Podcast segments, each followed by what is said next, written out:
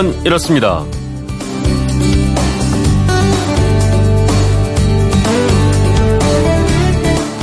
안녕하십니까 전종환입니다. 이거 받으면 가문의 영광입니다. 대부분 잘 보이는 곳에 전시를 해놓죠. 하지만 과거의 행적이 드러나서 중도에 박탈당하는 이들도 제법 많습니다.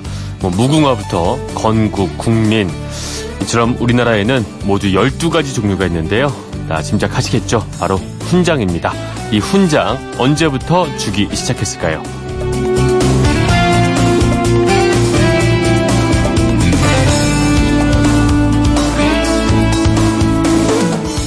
훈장은 언제부터 주기 시작했을까? 그건 이렇습니다. 고대 로마 시대에도 운동 경기 우승자나 군인 등에게 표창을 했었다고 합니다. 아, 국가에 대한 충성심을 높이고 개인의 자긍심을 키워주기 위해서였죠. 오늘날과 같은 훈장의 개념이 도입된 건 11세기 유럽의 십자군 원정 때 종교 기사단을 표창한 것이 시초라고 하는데요. 영어 단어 오더가 아, 훈장과 중세의 기사단 이 두 가지 뜻을 다 갖고 있다는 게 그 증거로 제시가 됩니다. 이런 서양식 훈장 제도는 1900년 우리나라에 처음 도입이 됐고요. 지금은 1963년에 제정된 상훈법에 따라서 훈장을 수여하고 있습니다. 아, 지난 토요일에 별세한 김종필 전 국무총리에게 국민훈장 무궁화장을 추수하는 것을 두고 곳곳에서 찬반 논란이 벌어지고 있습니다. 상훈법 제2조 서운의 원칙에는 이렇게 되어 있습니다. 대한민국 훈장 및 포장은 아, 대한민국 국민이나 우방국 국민으로서 대한민국의 뚜렷한 공적을 세운 사람에게 수여한다.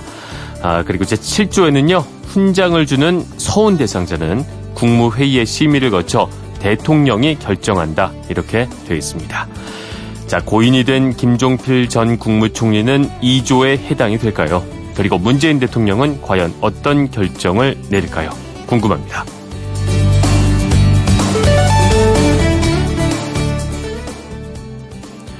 6월 25일 월요일 그건 이렇습니다. 전종환입니다. 밤사이 나온 소식들 먼저 살펴보겠습니다. 싱가포르 정부가 6.12 북미 정상회담 개최를 위해 쓴 비용이 우리 돈 110, 133억 5천만 원이라고 밝혔다고 외신들이 보도했습니다. 싱가포르 외교부는 구체적인 비용 항목은 공개하지 않은 채 보안이 가장 큰 요소였다고 밝혔습니다. 남북 군 통신선 복구 문제를 논의할 대령급 남북 군사 실무 접촉이 오늘 오전 10시부터 서해지구 남측 남북 출입사무소에서 열립니다. 대령급 남북 군사회담은 지난 2011년 2월 천안함 피격 사건과 연평도 포격 도발 등을 다룬 회담 이후 이번이 처음입니다. 오늘 오전 10시 잠실체육관에서 희생으로 지킨 대한민국 평화와 번영의 한반도를 주제로 6.25 전쟁 제68주년 중앙 행사가 열립니다. 이 행사에는 국내외 6.25 참전 유공자와 참전국 주한 외교사절, 정부 주요 인사와 각계 대표, 시민과 학생, 장병 등 5천여 명이 참석할 예정입니다. 네, 시간이 참 빠릅니다. 아, 이제 6월의 마지막 주이자 2018년 상반기 마지막 주가 문을 열었습니다. 뭐 유시 유종 처음이 있으면 끝이 있어야 되고 시작할 때부터 끝을 맺을 때까지 변함이 없어야 된다 뭐 이런 말이겠죠. 지난 상반기에 돌아볼 때 나의 6개월 어떤 모습이었는지 아, 상반기 남은 일주일 동안 이루고 싶은 또 잘 마무리하고 싶은 일은 무엇인지 오늘은 이런 내용으로 여러분의 문자를 받아봤으면 좋겠습니다. MBC 미니로 보내시는 건 공짜고요. 휴대폰 샵 8001번으로 보내시는 건 짧은 건 50원, 긴 건 100원의 정보 이용료가 있습니다. 방송에 소개된 분들 가운데 몇 분께는 선물 역시 보내드리겠습니다.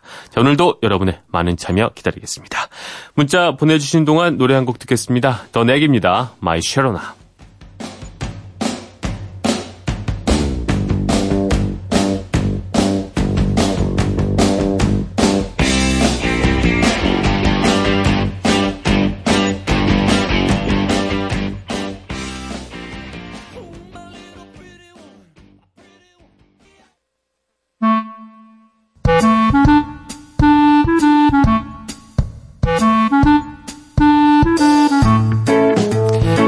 채워줄 생활 정보 알려드립니다. 오늘을 채우는 여자 곽지연 리포터 나오셨습니다. 안녕하십니까? 네, 안녕하세요. 네, 오늘의 생활 정보는 어떤 건가요?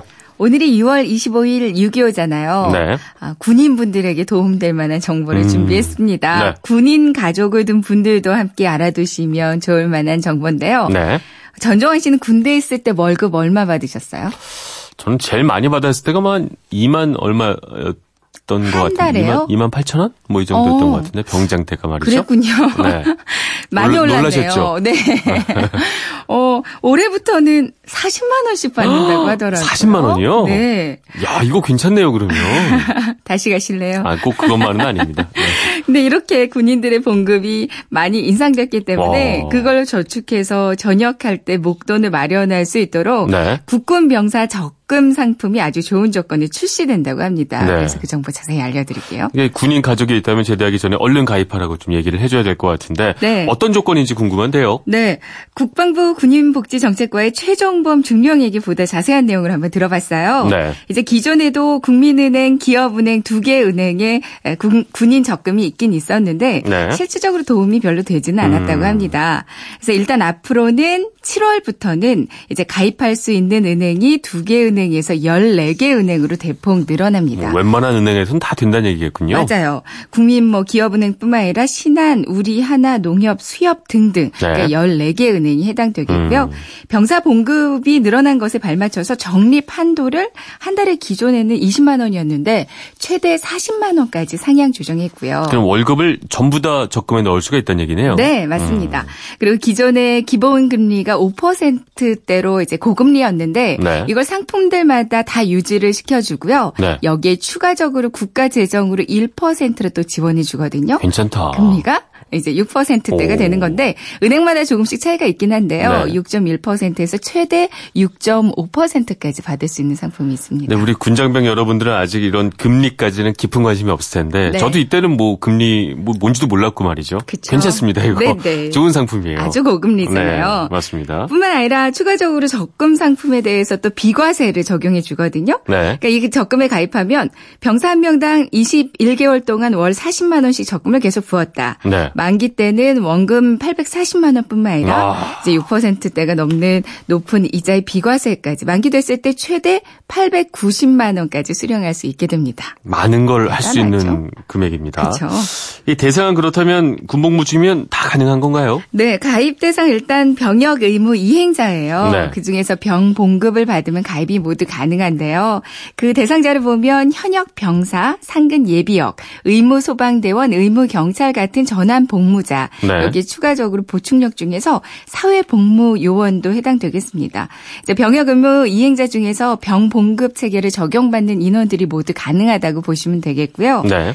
다만 보건소에서 근무하는 공중보건인은 음. 이제 병력 의무 이행자이긴 하지만 월급이 200만 원 가까이 되기 때문에 네. 이제 병 봉급 체계를 적용받는 인원은 아니기 때문에 제외된다고 합니다. 그렇다면 일부 일부 보충력만 제외하고 뭐 대부분 다 가입이 가능하다 이렇게 볼 수가 있겠어요. 그렇죠. 이제 정부는 앞으로 단계적으로 월 한도도 높일 예정이라고 하거든요. 네. 아, 기존 상품에 가입했던 군인들도 남은 복무 기간 중에 새 상품에 추가로 음. 가입할 수 있고요. 네. 근데 주의할 점은 기존 상품을 중도 해지하고 새 상품을 들게 되면 금리 부분에서 음. 좀 불이익을 받을 수도 네. 있다고 그래요. 추가로 하나 더 가입하는 음. 방법이 더 좋겠습니다. 그 외에도 군인들이 누릴 수 있는 소소한 혜택들이 많이 있다고요. 생각보다 좀 많이 있더라고요. 네. 휴가 나온 군인들 위해서 영화관에서는 본인과 동반 1인에게 1,500원씩 할인을 해주고요. 네. 놀이공원에서는 군인 본인은 무료 입장이거나 50%까지 할인받기도 오, 하고요. 전혀 몰랐어요. 패밀리, 네. 네. 패밀리 레스토랑은 군인 동반 테이블 15%에서 20% 10%까지도 할인 받을 수가 있습니다. 네. KTX 열차 운임비를 10% 할인 받을 수 있는데 이거는 병장 이하만 가능하겠고요. 토익 시험 볼 때 응시료 50%까지 할인 받습니다. 음. 그리고 뭐 항공사 운임 할인이나 리조트 등 숙박 시설 할인, 렌터카나 택배사 할인도 받을 수가 있더라고요. 네. 이제 자세한 혜택들을 알고 싶으시면 www.welfare.mil.kr로 들어가시면 혜택들을 확인해 보실 수 있을 거예요. 네, 좀 날도 더워지고 말이죠. 정말 아, 국가를 위해서 헌신하는 군인들 힘든데 네. 이런 좋은 정보 가지고 제대할 때 그래도 아 내가 그래도 뭐 괜찮았어 이런 음. 느낌으로 딱 제대할 수 있었으면 그쵸, 좋겠습니다. 맞습니다. 네, 오늘을 알차게 채울 꽉 찬 정보였습니다. 지금까지 오늘을 채우는 여자 곽지연 리포터, 였습니다 고맙습니다. 네, 네 고맙습니다. 6월 25일 6.25 한국전쟁 68주년이자 6월의 마지막 주 2018년 상반기 마지막 주를 시작하는 월요일입니다. 아, 그래서 지난 상반기 6개월은 어떤 모습이었는지 남은 일주일 동안 이루고 싶은 잘 마무리하고 싶은 일은 어떤 것들인지 이런 내용을 문자로 보내달라고 부탁을 드렸습니다. 어, 8903님, 저는 군인입니다. 아, 상반기에 연대로 올라가서 주임 원사란 중책을 맡으면서 노력을 했고요. 성실하게 임하는 자세가 인정이 됐는지 정말 잘했다는 소문이 돌기 시작하면서 힘도 나고 탄력도 받아서 하반기에는 조금 더 잘하고 최선을 다하는 멋진 주임 원사가 되겠다는 다짐을 해봅니다. 고생 많으셨습니다. 주임 원사는 그 약간 뭐랄까요. 부대 안에 내무부 장관 같은 그런 느낌 으로 저는 기억을 하거든요. 그러니까 부대 안에 정말 대소사들 다 챙기면서 어, 후임 장병들 챙기는 역할을 하고 있는 걸로 알고 있는데 여기서 소문이 잘 났다는 거는 정말 힘든 얘기입니다. 정말 잘하셨기 때문에 아, 좋은 소문이 났을 텐데 고생 많으셨습니다. 앞으로도 계속해서 잘 해 나가시기를 바람겠습니다. 2188님, 공황장애로 어려워하는 딸 아이에게 많은 시간을 같이 하면서 장애를 극복해 주겠다고 했는데 바쁘다는 핑계로 조금 소홀했습니다. 남은 일주일이 아니라 계속 외출도 자주 하고 같이 해줘야겠습니다. 보내주셨고요. 4798님, 상반기 금연 결심하고 억지로 버텨내고 있는데, 아, 이 결심, 한국 축구 때문에 무너질 뻔 했는데, 이 악물고 끝까지 가봅니다. 네, 아직 한국 축구 한 경기 남아 있습니다. 아직 끝난 게 아닙니다. 보니까 독일과 두 골차 이상으로 우리가 이기게 된다면 물론 쉽지만은 않겠으나 이기게 된다면 아직까지 뭐 1%라도 희망이 있다면 끝까지 응원을 해보는 게 어떨까 싶습니다. 금연 꼭 하시고요. 1128님, 저는 부산에서 택시 운전을 하는데요. 연초부터 계획한 무사고, 무벌점 계획 지금까지 잘 실천해왔고 후반기에도 꼭 실천해야겠습니다. 직업이 운전이라서 무사고, 무벌점이 제일입니다. 오늘도 무사고를 위해서 출발! 네, 파이팅입니다. 어, 7650님, 지난 6개월 번개처럼 지나갔습니다. 어, 일만한 나 자신에게 작은 휴식을 주고 싶습니다. 숲속으로 들어가서 휴식을 취할 거예요. 저는 바닷가에서 일을 하거든요. 3326님, 지난 상반기는 직장 생활 열심히 하면서 집안일도 열심히 했으며 후회는 없으며 남은 일주일은 시아버님 편찮으신데 좋아하는 반찬 만들어 드릴 겁니다. 보내주셨습니다. 네, 마지막으로 7914님 사연 소개를 해드릴게요. 저는 50대에 들어서면서 여기저기 아파서 약을 많이 먹고 살았는데 6개월 동안은 약을 못 먹었습니다. 남은 일주일 건강관리 잘해서 약을 멀리하는 삶을 살아야겠습니다. 여러분도 관리 잘해서 건강하시길 바라겠습니다. 맞습니다. 뭐니 뭐니 해도 지난 6개월 열심히 살아온 우리 청취자분들 남은 6개월도 건강하시면서 하시는 일 최선을 다해서 하게 저 역시 바라겠습니다. 청취자 여러분의 참여로 만들어가는 그건 이렇습니다. 전종환입니다. 잠시 후에 돌아오겠습니다.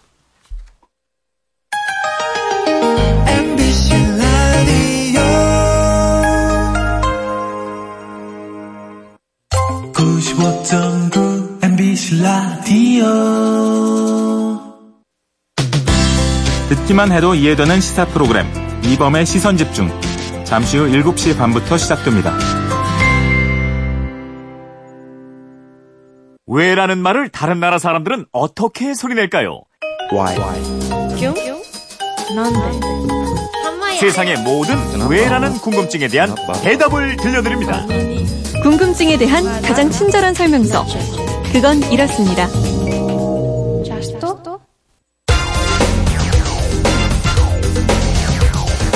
궁금증이 지식이 되는 아하.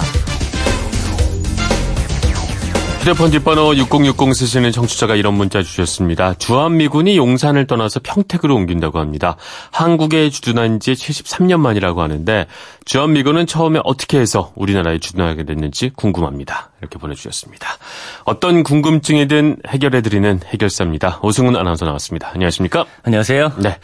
자, 오늘이 6.25 한국전쟁 발발한 지 꼭 68년째 되는 날인데, 네. 어, 73년 만에 주한미군이 용산을 떠나는 거라면 일단 주한미군은 6.25 전쟁 이전에 어, 들어왔다는 얘기군요. 그렇습니다. 미군은 1945년 9월 8일에 그러니까 우리나라가 일제에서 해방되고 약 20일쯤 후에 미 육군 제24군단 이하의 병력들이 서울과 인천에 들어왔습니다. 네. 미군의 목적은 2차 대전에서 패망한 일본군을 무장 해제하고 주요 시설물 음. 보호와 치안 유치를 위한 것이었습니다. 이게 무척 오래된 일이었어요, 보니까. 맞습니다. 그럼 그때부터 어 용산에 주둔을 했던 건가요? 맞습니다. 이게 왜냐하면은 네. 지금의 용산 기지에 일본군이 주둔했고 일본 군사 시설도 있었거든요. 네. 미군이 일제 이 시설을 접수해서 사령부로 사용했기 때문에 이때부터 주한미군의 용산 시대가 시작된 겁니다. 음. 그런데 우리나라가 미군과 접촉한 것은 이때가 처음이 아닙니다. 그렇죠. 예전에 왜 한번 미군이 우리나라 쳐들어오고 막 그러지 않았었나요? 맞습니다. 그렇죠? 예. 미국 상선 제너럴 셔먼호라고요. 네. 역사 시간에 배운 기억이 혹시 나실지 모르겠는데요. 네. 1960, 1866년에 그렇죠. 꽤 오래됐어요. 이, 예, 이 배가 대동강을 거슬러 올라와서 통상을 강요하고 네. 약탈까지 하다가 우리 조선군의 반격으로 배가 모두 불타서 없어지고 맙니다. 네. 이러자 미국이 이 군함을 강화도 인근으로 파견해서 다시 통상을 강요하다가 결국 두 나라 군대가 충돌하고 만 거죠. 네. 그럼 군대끼리 아예 충돌을 한 거였군요. 맞습니다. 네. 네. 1871년에 일어난 신미양요거든요. 그렇죠.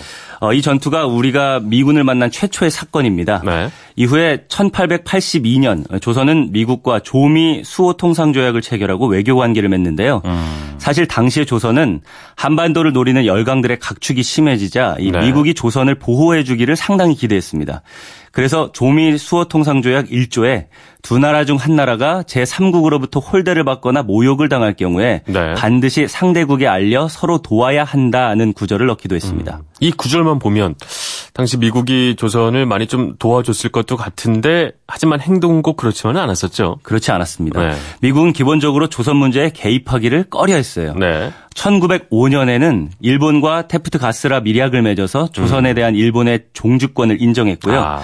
일본이 조선과 을사늑약을 강제로 맺고 조선의 외교권을 박탈하자 네. 미국은 조선에 주재하던 공사관을 폐쇄하고 조선과 맺은 공식적인 외교 관계를 23년 만에 끝내고 가장 먼저 음. 떠나버렸습니다. 음. 그렇게 우리 한반도를 떠나게 된 건데 아, 아까 얘기했던 그 일본군의 무장 해제를 위해서 네. 1945년에 다시 들어왔다 이거군요. 그렇습니다. 당시 소련하고 북이 38도선 이북은 소련이 네. 38도선 이남은 미국이 점령하고 군정을 실시하기로 약속했기 때문입니다. 그렇죠. 그래서 9월 8일 오키나와에 주둔하던 24군단 병력이 인천항에 상륙을 했고요. 네. 이후에 메가더 장군이 지휘하던 극동군 사령부의 3개 사단들이 속속 한국의 진주에서 각 지역을 담당하고 군정을 음. 실시했습니다. 그때부터 계속해서 우리나라에 주둔을 한 건가요? 어, 그건 아닙니다. 당시 미군의 목표는 네. 일본군의 무장 해제였기 때문에 1948년 8월 15일 대한민국 정부가 수립되면서 그 임무가 종료됐어요. 네. 또 미국 정부도 대한민국 정부가 존속되도록 지원하되 군사적 개입은 가급적 하지 않겠다라는 음. 게 기본 원칙이었거든요. 네. 한국의 전략적 가치를 낮게 평가했기 때문에 굳이 주둔 비용을 들여가면서 있을 필요가 없다고 판단했고요. 네. 그래서 1949년 1월 15일까지 군사 고문단만 남기고 주한 미군을 모두 철수합니다. 아, 49년에 모두 철수를 했는데 근데 이듬해 이제 6.25가 터지게 되면서 또 이게 많이 바뀌었겠어요. 맞습니다. 네. 예, 북한이 기습 남침을 하자 미국은 아, 우리가 판단 착오를 했구나. 아. 이렇게 깨닫고 다시 한반도에 개입하는 정책으로 급선해 왔는데요. 네. 어, 미국이 직접 나선 게 아니고 유엔을 앞세워서 참전하는 형태를 띱니다. 유엔 안전보장이사회가 북한의 공격을 격퇴하고 이 음. 지역의 평화와 안전을 위해서 필요한 지원을 해야 한다라고 회원국에게 촉구하는 결의안을 채택했고요. 네. 이 결의안에 따라서 미군을 비롯해서 16개 나라가 참전하게 된 겁니다. 그 중에서도 미군 규모가 아무래도 압도적으로 가장 많았었죠. 그렇습니다. 네. 한국전 당시에 미국은 최대 32만 명에 달하는 와, 군대를 파견했고요. 32만 명. 네. 네. 이 미군과 유엔군 그리고 한국군의 운영비로 모두 수백억 달러에 달하는 엄청난 전비를 쏟아부었습니다. 네. 그래서 우리 정부는 총력전 치고는 비교적 적은 비용으로 전쟁을 했다는 게 음. 연구자들의 평가고요. 물론 인명 피해, 뭐 재산 피해는 이루 말할 수 없었지만 말이죠. 32만 명 정도인지 정말 저도 몰랐었는데 네. 지금 우리 국군 규모의 뭐 절반 정도 아니에요? 네, 우리가 뭐 60만 대군이라고 네. 하니까 엄청난 아. 규모죠. 어, 그렇게 참전한 전쟁이 휴전으로 접어들자 네. 미국은 다시 철수를 고려합니다. 이 과정에서 우리 한국군의 규모를 늘리고 장비 증강도 미군이 주도하게 되는 거죠. 아, 그러니까 미군이 나서서 우리나라 군의 증강을 주도했다. 네, 맞습니다. 네, 이유가 있을까요? 네, 미국의 군사 전략상 주된 관심은 유럽이었어요. 네. 어, 만약에 세계 대전이 또 발발하면 미국은 한국에서 3개월 안에 철수한다는 계획을 세웠거든요. 네. 이 계획을 지키려면은 가능한 한 소규모의 미군만을 한국에 잔류시켜야 했던 거고요. 음. 따라서 한국군의 증강은 주한미군 감축의 공백을 메우려는 불가피한 처사였습니다. 네. 그러면서 미군의 규모는 한국전 휴전 이후에 약 10년이 지난 1964년에는 약 6만 명이 국내에 남았습니다. 전쟁 당시에 비하자면 한 5분의 1 정도 남게 된 건데 네. 지금은 이보다는 더 줄어든 거죠. 적습니다. 네. 1960년대 이후에 주한미군의 운명은 미국 정부의 노선에 따라 좌우됐습니다. 네. 특히 1960년대 후반에 닉슨 대통령은 어, 주한미군 철수를 강력하게 주장했어요. 그렇지만 우리 정부 와의 열 차례 회담을 한 끝에 철수 논의를 백주화하고요. 네. 임기 안에 2만 명을 감축하는 선에서 멈췄습니다. 음. 이후에 정권을 잡은 카터 행정부 역시 국방 예산 절감을 이유로 주한미군 완전 철수를 주장했습니다. 네. 그러나 이 당시에 한미 연합사령군과 미 의회가 반대를 했기 때문에 네. 결국 3천 명의 주한 미군만 한국을 떠났습니다. 그 후로도 철수 문제는 뭐 심심치 않게 제기됐던 걸로 기억을 합니다. 그렇습니다. 그렇게 1980년대 이후에 줄곧 4만 명을 밑도는 병력을 유지하다가 네. 1990년대 들어서 소련이 무너지자 주한 미군 감축 논의가 또다시 수면 위로 올라왔습니다. 그렇죠. 그렇지만 이 무렵에 북한이 핵무기 위협을 하면서 제동이 걸렸고요. 음. 2004년 미국 의 이라크 전쟁 당시 주한미군 3천 명이 이라크로 차출되는 과정들을 거치면서 우리 국방부가 공식적으로 밝힌 주한미군 병력은 2만 8,500명 규모입니다. 네. 야, 이게 아주 오래된 얘기 같으면서도 쫙 이게 흐름을 보니까 네. 현재까지 다 이게 다 이어지는 그런 흐름이라고 볼 수가 있겠는데 맞습니다. 어, 주한미군이 우리나라에 주둔하는 법적 근거는 어디에 있을까요? 법적 근거가 있긴 있습니다. 네. 휴전이 이루어지고 열흘 만에 한미 두 나라는 한미 상호 방위 조약에 가조인을 합니다. 네. 이 조약 4조에 이런 내용이 있어요. 미 합중국의 육군, 해군과 공군을 대한민국의 영토 내와 그 주변에 배치하는 권리를 대한민국은 이를 허락하고 미 합중국은 이를 수락한다. 음, 이것만 봤을 때는 뭐 군병력이 부족했던 우리 정부 입장에서는 네. 주한미군을 통해서 국가 안보를 보장받았고 괜찮은 뭐 합의라고 좀 볼 수가 있을 것 같은데요. 그렇습니다. 그리고 미국 입장에서도 말이죠. 네. 네, 당시 북진 정책을 주장하던 이승만 정부를 통제할 필요가 있었어요. 그렇겠죠. 한미 두 정부는 이 상호 방위 조약과 별도로 한미 합의 의사록을 만드는데요. 네. 여기에는 유엔군 사령부가 대한민국의 방위를 책임지는 한 그 군대를 유엔군 사령부의 작전 지휘권 안에 둔다. 음. 이런 내용이 들어 있습니다. 있습니다. 네. 어, 이래서 지금까지 주한미군 사령관이 한국군에 대한 작전 지휘권을 확보했는데요. 네. 이 작전 지휘권은 나중에 좀 더 제한된 의미의 작전 통제권으로 바뀌게 됩니다. 자, 그러면 여기서 아, 오늘의 이런 것까지는요. 네.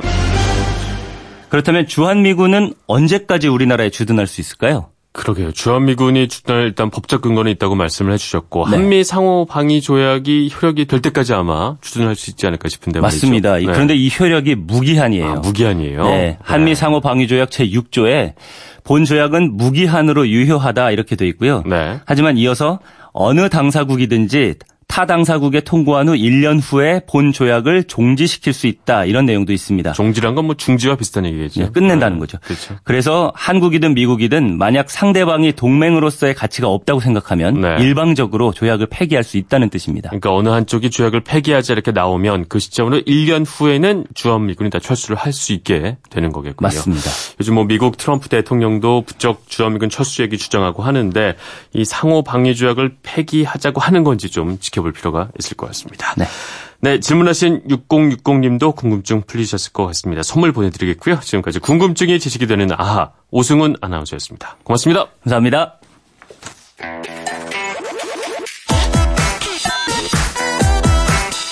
알찬 지식과 정보, 생활의 지혜가 가득한 그건 이렇습니다.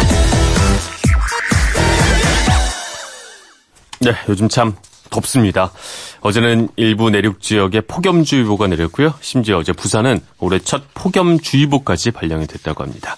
아, 그만큼 여름의 중심에 가까이 와 있다는 뜻일 텐데 또 여름하면 무더위만큼이나 장마철도 신경을 안 쓸 수가 없습니다. 궁금한 키워드에 대해서 알아보는 키워드 인터뷰 코너 오늘의 키워드 올여름 날씨에 대해서 반기성 K웨더 예보센터장님과 이야기 나눠보겠습니다. 안녕하십니까? 네, 안녕하세요. 네, 또 나와주셨군요. 반갑습니다. 아, 서울은 지난 주말도 참 더웠어요. 그만큼 장마철이 가까워졌다는 뜻일 것 같은데 본격적인 장마는 언제쯤 시작이 될 걸로 예측을 하시나요? 어, 실제로 올여름 장마는 지난주 화요일이었었죠. 19일에 제주도에 일단 시작을 했습니다. 네. 그러나 이제 소강 상태 보이다가 어, 올여름의 본격적인 장마는 내일입니다. 네. 내일, 내일. 이제 시작 됩니다. 음. 어, 일단 KO에 대해서는 올여름 장마가 평년과 비슷한 시기에 일단 시작된 다음에 네. 한달 가까이 우리나라에 영향을 준 다음에 끝날 것으로 보고 있는데요. 네. 끝나는 시기는 평년보다 한 3일에서 5일 정도 빠를 것으로 그래서 7월 하순 한 초반 정도면은 일단 장마는 끝날 것으로 예상을 하고 있습니다. 네. 아무래도 그 장마 때는 집중 호우 있잖아요. 네네. 확 쏟아지는 거 말이죠. 어, 뭐 동남아성 기후라고도 얘기를 할 텐데 예, 집중호우 빈도나 아니면 어디에 집중호우가 많이 올지 좀 예상을 할 수 있을까요? 어, 일단 뭐 우리나라 기후가 아열대 기후로 진행되고 있다 보니까 기온이 네. 상승하고 있고 또 기온이 상승하다 보니까 공기 함유알은 수증기량도 증가를 하게 되죠. 네. 어, 그런데 이제 우리나라 강수량은 지금 늘어나고 있는데 비가 내리는 강수일수는 줄어들고 있단 말입니다. 네. 이 얘기는 비의 집중도가 상당히 높아진다는 뜻이거든요. 집중도가 높다. 네. 네. 대기 하층은 또 뜨거운데 상층은 차가운 공기에 영향을 주다 보니까 어, 더 강력한 대기 불안정이 만들어지면서 네. 아주 좁은 지역에 강력한 호우가 발생하게 되죠. 음. 그러다 보니까 이제 언론에서 뭐 게릴라성 호우다, 아열대성 호우다 이런 현상들이 발생하게 되는 것인데요. 네. 어, 뭐 이제 집중호우 빈도가 어디가 찾을 것이냐 여쭤보셨는데 네. 실제로 뭐 장마철은 이 장마전선이 위아래로 계속 이동을 하기 때문에 어느 한 지역이 주로 뭐 많이 올 거라고 예상하기는 쉽지는 않습니다. 다만 네. 이번 내일 시작하는 것은 저 주로 남부지방에 좀 비가 많이 올 거로 보고 있고요. 네. 7월 상순 정도서부터는 중부지방 쪽으로 좀 비가 많이 오지 않겠느냐. 점차 상승한다. 이렇게 네, 북상한다. 북상을 하는 그죠? 거죠. 네, 그렇게 네. 예상을 하고 있습니다. 알겠습니다. 어, 7월 하순 정도에 아까 뭐 장마가 아마도 끝날 것이다 말씀해 주셨는데 그게 끝나고 나면 다시 또 이제 엄청 더워지지 않겠습니까? 요즘도 막 많이 더운데 말이죠. 어떻게 보시나요? 그렇습니다. 이제 어제 같은 경우도 엄청 더웠죠. 맞습니다. 뭐 37도까지 올라갔는데 6월 기온으로는 0도 같은 경우 최고라 그러죠. 네. 근데 지금 더위는 일단 습도가 그렇게 높지 않기 때문에 그래도 견딜만해요. 네, 괜찮은데 문제는 장마가 끝나고 올라오는 나서. 더위는 정말 견디기 힘들죠. 그때 네. 습도가 높기 때문에 일단 올 여름 장마는 평년보다 약간 빠르게 끝난 다음에 북태평양 고기압이 확장해 올라오면서 정말 이제 본격적인 폭염이 발생할 것으로 보고 있죠. 네. 어, 지금 뭐 지구 온난화로 해서 기후 변화가 상당히 심각한데 그 중에 제일 좀 큰 게 기온 상승이란 말입니다. 폭염. 음. 네. 그러니까 기온 상승 2020년 세계 기상 기구는 뭐 지금보다 두 배, 2040년은 폭염 일수가 네배 이상 증가할 것이다. 네. 예상을 하고 있는데 일단은 올 여름 예상은 말이죠. 어, 1994년 또 2016년이 우리나라 기상관측사상 가장 더웠던 여름입니다. 음. 이 정도까지는 안 가더라도 네. 그 다음 정도 수준으로 아주 무더운 아. 강력한 폭염이 오지 않겠느냐 일단 네. 그렇게 예상을 하고 있습니다. 일단 뭐 장마가 끝나 끝난 다음에 그렇죠. 네, 전기세도 아. 많이 나올 거로 보고 있습니다. 네. 근데 또 이런 무더위가 오히려 반가운 분들, 예를 들어서 뭐 해수욕장 같은 피서지와 관련 있는 곳들에 아 이런 무더위를 통해 좀 장사를 잘 해볼 수 있지 않을까 이런 분들도 있을 수 있지 않을까요? 어, 네 그렇습니다. 네. 여름한철 장사로 특히 해수욕장 에서 일하시는 분들은 그 한철 갖고 1년을 먹고 살지 않습니까? 네. 어, 지금 현재 예상으로는 장마 약간 일찍 끝나고 올여름이 상당히 덥기 때문에 네. 아주 해수욕장 장사는 대박이 나지 않겠냐 일단 그렇게 예상이 되고요. 그렇군요. 어, 일단 우리나라 지금 주변 해수 온도도 높거든요. 네. 그렇다면은 해수욕장 쪽은 상당히 좀 경기가 좋지 않겠냐 그렇게 예상이 됩니다. 네. 아까 7월 말 정도에 일단 장마는 끝난다고 하셨으니까 주로 7월 말에서 8월 초에 휴가가 집중이 되는데 그러면 이번 휴가철 날씨 아, 뭐 이것은 그냥 무덥다 때문에 충분히 휴가를 즐길 만큼 뭐 덥고 또 오히려 휴가철에 있는 아, 업장에서는 무척 반길만 할 것이다. 뭐 이렇게 예측이 가능한 건가요? 아유, 그냥 예보내시죠. 제가 너무 많은 말을 했군요. 아닙니다. 아, 정말 아주 정확하게 짚어주셨는데요. 네. 어, 실제로는 장마가 평년보다 약간 좀 일찍 끝난 다음에 올해 폭염이 오지 않습니까? 네. 실제 우리나라 휴가철 가장 좋은 게 7월 말에서 8월 초순입니다. 네. 왜냐하면 이때가 대개 장마가 끝나고 폭염이 확 올라올 때거든요. 그렇죠, 시작할 때죠. 그러다 보니까 이제 되게 많은 분들이 이때 휴가를 내는데 음. 올해 같은 경우는 좀 폭염이 좀 길게 뒤로 갈 것 같아요. 그래서 네. 너무 서두르지 마시고 아. 7월 저 8월 한 중순까지도 상당히 그 휴가 내는데 좋을 것 같으니까 네. 어 그때까지 좀 여유 있게 가셔도 될 것 같고요. 네. 일단 하여튼 말씀하신 것처럼 어, 올여름이 상당히 더울 것이다. 음. 그러니까 어 좀 약간 여유를 가지시고 네. 개인 기간 동안 어 휴가를 좀 활용하셨으면 좋겠다. 네. 그런 말씀을 드리고 싶네요. 아까 태풍 얘기도 뭐 잠깐 나왔었는데 그 태풍도 미리 좀 예상을 할 수가 있나요? 올 여름에 큰 태풍이 온다거나 말이죠. 일단 올 여름에 여러 가지 그 기압 배치를 봐갖고는 태풍이 발생하는 그 개수 총 개수는 평년보다 좀 작을 거로 봐요. 즉다. 네. 발생하는 개수는 좀 작고 우리나라로 직접 우리나라에 영향을 주는 것도 한 개에서 한 두 개 정도 영향을 주지 않겠느냐. 근데 이제 문제는 어 최근에 한 5, 6년 정도 우리나라로 직접 올라온 태풍이 없었어요. 네. 전부 일본 쪽으로 가거나 중국 쪽으로 가면서 간접적인 영향을 좀 줄여줬는데 네. 올해는 현재를 봐갖고 우리나라로 직접 올라오는 태풍이 있지 않겠느냐. 네. 이게 직접 올라오면 피해가 엄청나거든요. 엄청나죠. 네. 그래서 태풍은 그런 가능성이 좀 있기 때문에 네. 숫자는 적더라도 우리나라로 직접 강타할 가능성이 있기 때문에 좀 미리 대비를 했으면 좋겠습니다. 네, 알겠습니다. 뭐 결국 정리를 해보자면 올 여름 엄청난 무더위가 찾아올 것이고 말이죠. 그 다음에 태풍도 좀 찾아올 가능성도 있기 때문에 주의를 해야 된다. 뭐 이렇게 볼 수가 있을 것 같은데. 근데 또 사업하는 분들 중에서는 아까 뭐 해수욕장에서 엄청나게 뭐 잘 될 것이다 이렇게 예측을 하듯이 뭐 날씨 관련돼서 뭐 컨설팅을 하시는 분들도 많다고 얘기를 들었어요. 뭐 어떤 걸 주로 추천을 해주시나요? 그런 컨설팅 들어본 말이죠. 어, 저희들이 이제 날씨 컨설팅을 해주는 그 기업들 중에 네. 전자회사가 있습니다. 전자회사요? 네, 6개월 예보 또 매달 수정 예보를 갖다가 제공함으로써 올여름 예를 들어서 선풍기, 뭐 에어컨 이런 가전제품 기획, 생산 등에 좀 활용을 하죠. 네. 어, 유명한 제습기회사든 저희 회사의 고객인데 어, 장마에 대한 그 예상에 따라서 제습기 판매가 확 틀려지거든요. 네. 그러니까 그런 걸 미리 기획하는데 사용을 하고 있고 음. 어, 전력거래소 같은 경우도 올 여름에 덥다고 한다면은 미리 그 발전 이런 기획을 세워야 되거든요. 네. 그런 자료가 또 활용을 하고 있고 음. 예를 들어서 뭐 어, 아이스크림이라든가 네. 뭐 빙수라든가 이런 회사들도 사실은 저희들의 컨설팅을 많이 활용을 하고 아, 있습니다. 날씨에 따라서 이제 웃고 울고 이렇게 그렇죠. 사업을 하는 입장에서는 당연히 바뀔 수밖에 없으니까 말이죠. 네네. 알겠습니다. 자, 이제 마지막으로 이제 대강은 올 여름 날씨 어떨지 예측이 되는데, 아, 좀 정리를 해주시면 좋을 것 같습니다. 이번 여름 날씨 마지막으로 좀 주의할 사항이나, 아, 말씀해 주시면 좋을 것 같은데요. 일단 뭐 장마가 시작하니까 장마철에 이제 국지적으로 집중호우가 많이 발생하지 않습니까? 네. 여기 대비하셨으면 좋겠고 태풍도 하나 정도는 직접적으로 영향을 줄 음. 가능성이 있다. 근데 우리나라는 중요한 게 뭐냐면은 네. 일단 장마가 끝나고 8월에 접어들면서 폭염이 오는데 네. 이때 아주 그 국지적인 대기 불안정으로 호우가 내린 경우가 최근에 점점 증가를 하고 있습니다. 네. 장마가 끝난 이후에도. 이후에도. 근데 이때가 오히려 더 강한 비가 내릴 가능성이 있거든요. 음. 이때는 아주 좁은 지역에 짧은 시간에 강한 비가 내리니까 네. 침수라든가 범람이라든가 산사태가 많이 발생을 합니다. 음. 그래서 이제 그런 걸 좀 어, 기억을 하셨으면 좋겠고 특히 어, 산 같은 데 이렇게 이제 야영 같은 이렇게 가셨던 분들은 만일 네. 거기서 비가 내린다 그러면 빨리 어, 좀 위쪽으로 대피하셨으면 음, 그렇죠. 좋겠습니다. 이게 네.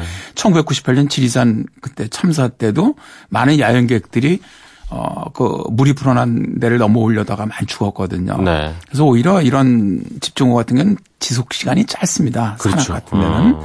그러니까 조금 높은 곳에서 대피해 계시다가 네. 물이 좀 줄어들면은 빠져나오시는 것. 음. 팁으로 좀 알려드리겠습니다. 알겠습니다. 일단 무더위 조심하고 그다음에 네. 집중 호우 조심하고 두 가지만 조심해도 이번 여름 건강하게 날 수 있을 것 같습니다.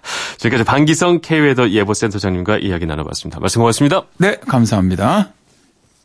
네, 이어서 오늘 날씨까지 알아보겠습니다. 기상청 이온 리포터 전해주시죠. 네, 많이 더우셨죠? 강원 동해안에는 올해 들어 첫 열대야가, 대구 경북 지역은 첫 복염 경보가 내려졌습니다. 오늘도 비슷하겠는데요. 낮 기온 서울, 광주 33도, 강릉 31도, 대구 35도로 웃돌겠습니다. 대기질은 오후부터 나아질 텐데 일부 중서부 날씨가 인류의 모든 것을 지배한다. 세상의 모든 좋은 말들. 그리스의 철학자 아리스토텔레스의 말이었습니다. 날씨에 따라서 일정뿐만 아니라 뭐 감정까지도 들쑥날쑥하죠. 여름철 특히 이제 시작되는 장마. 아, 이 날씨가 내 감정을 지배하는 일이 없게끔 컨디션 관리에 더욱 신경 써야겠습니다. 오늘 마지막 곡 에드시런의 Shape of You 준비를 해봤습니다. 저는 내일 다시 찾아오겠습니다. 지금까지 아나운서 전종환이었습니다. 월요일 아침이죠? 모두 힘내십시오.